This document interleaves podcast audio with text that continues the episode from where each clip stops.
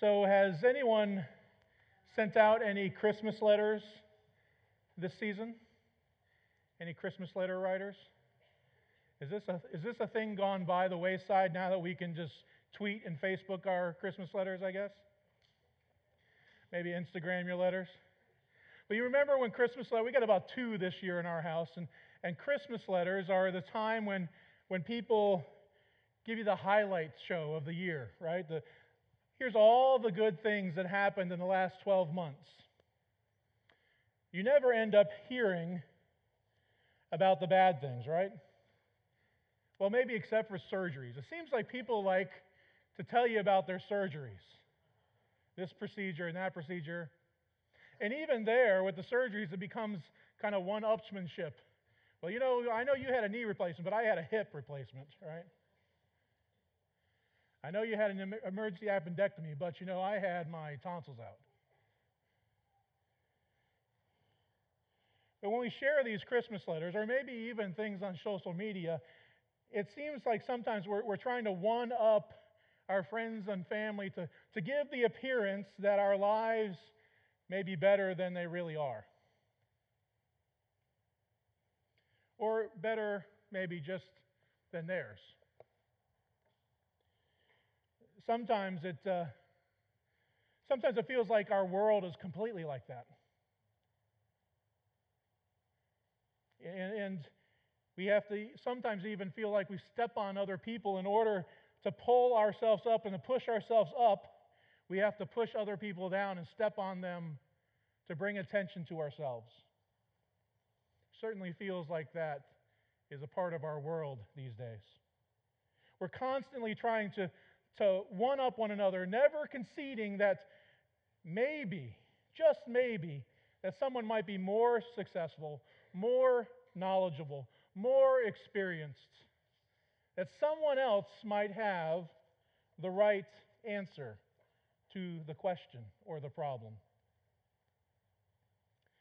Well, today we're going to look at a first-century Christmas letter. And it's from a book in the Bible called Titus. It's in the New Testament. It's kind of hidden in the New Testament amongst these group of little letters called the pastoral letters.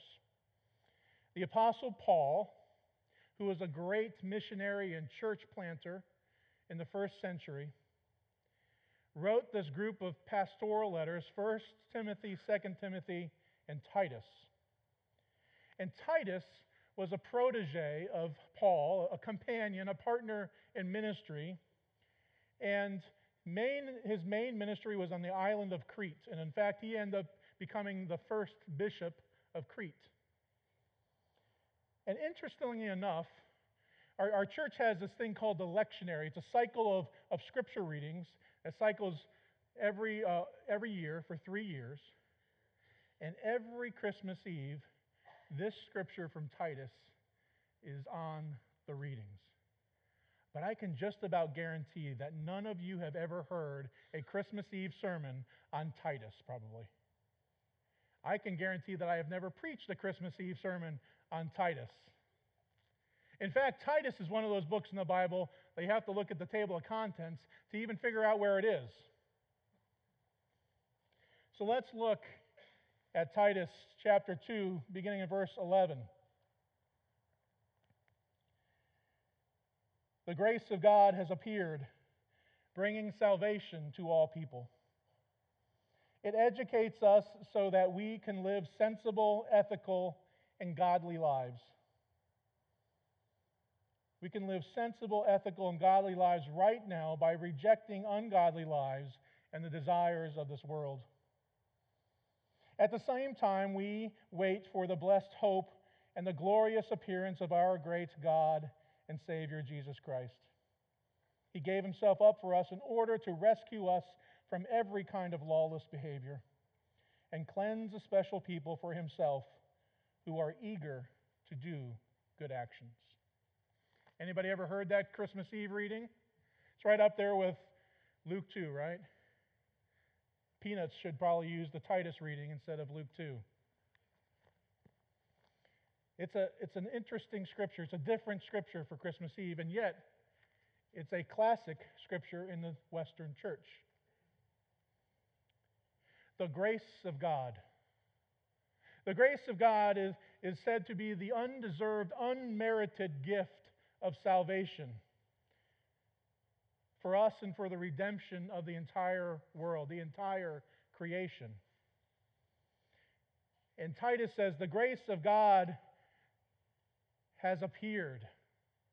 It is done. It's a done deal. It's unnecessary to be repeated, unnecessary to be imitated. It's unnecessary to be supplemented. The grace of God has appeared, and it's finished.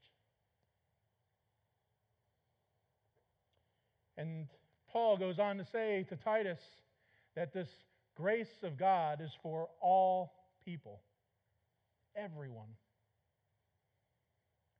It echoes a little bit of what we heard in the Luke 2, and when the angels come to the shepherds in the field, and they say, I bring you good news.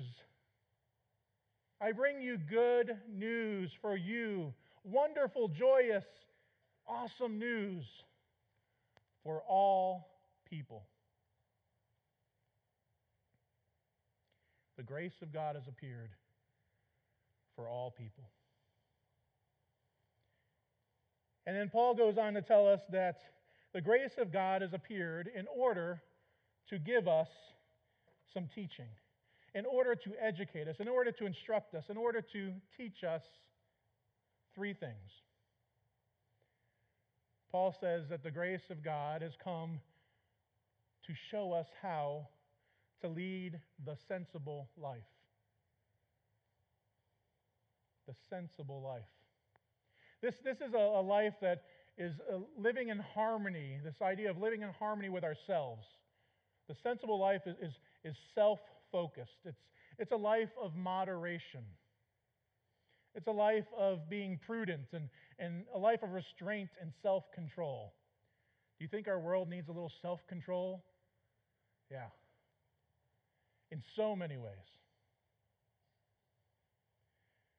The sensible life is centered around living in harmony with ourselves.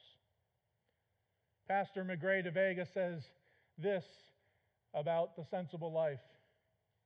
This way of living is the very means by which we can find inner harmony, inner peace, despite all the internal focuses on war within us.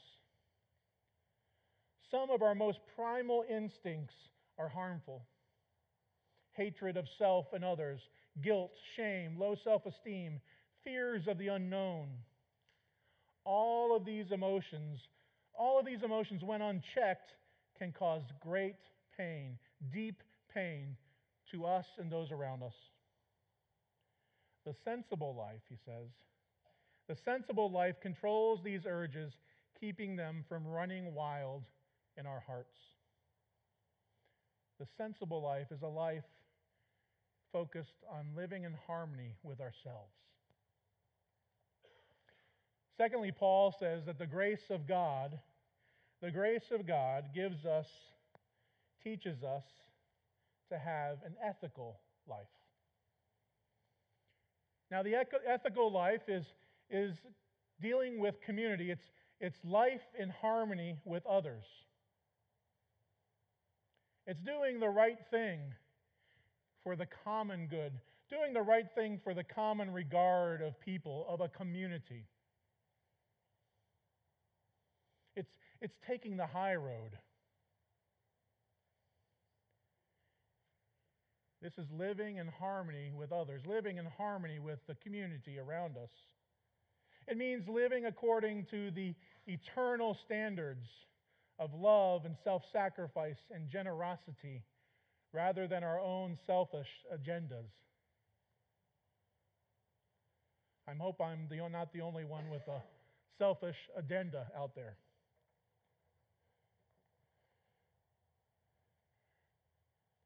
So, the grace of God came to teach us about having a sensible life, an ethical life, and lastly, the godly life. This one's a matter of the soul. The first might be a matter of the mind. The ethical life might be a matter of behaviors. But the godly life is a matter of the soul. It's how we live in harmony with God. It's our soul directed toward God, in whose very image we were created. This is not about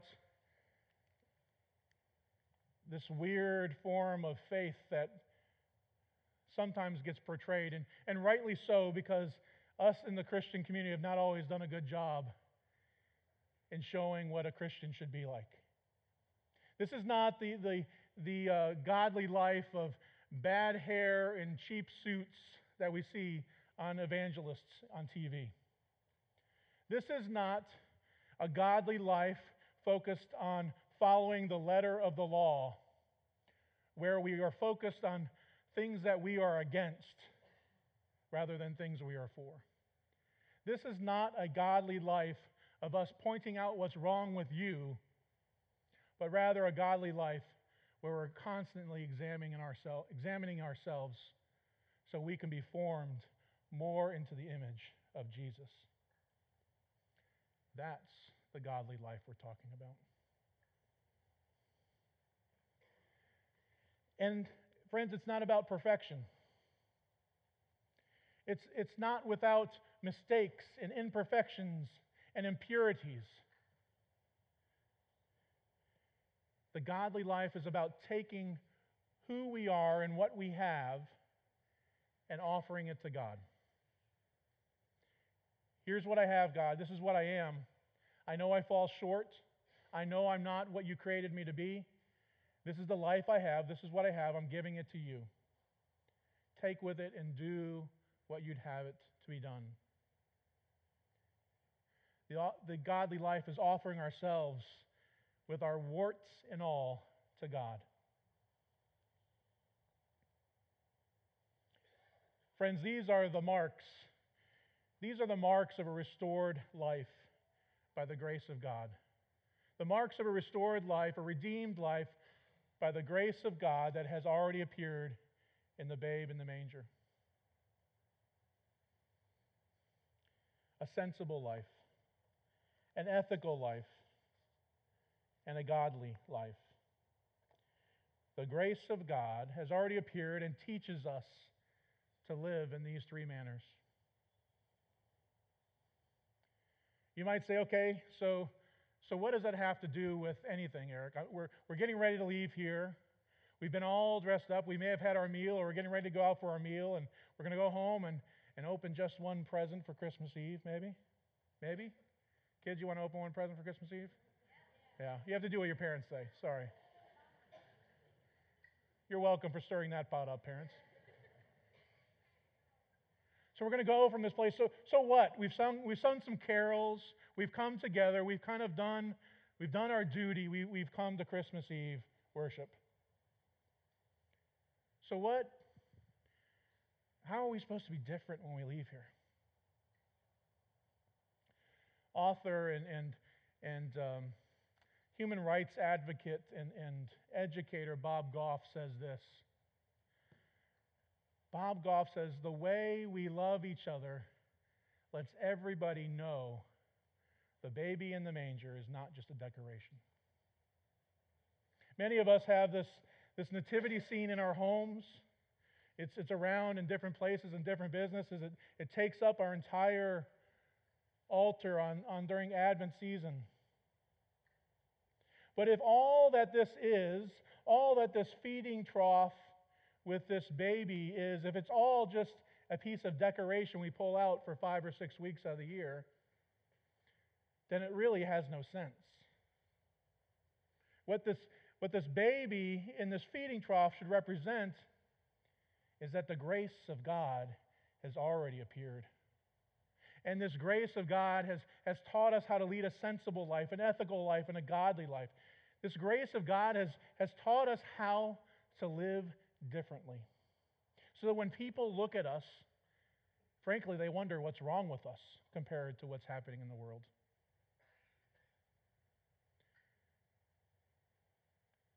If we're living out our faith, really, our Christmas letter wouldn't be all about the highlights of what we've done, but about the highlights of what our neighbors have done.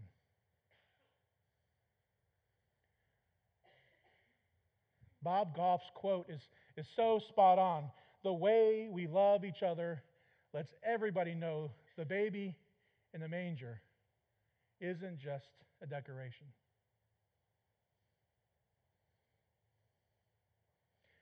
Jesus, the grace of God, has appeared,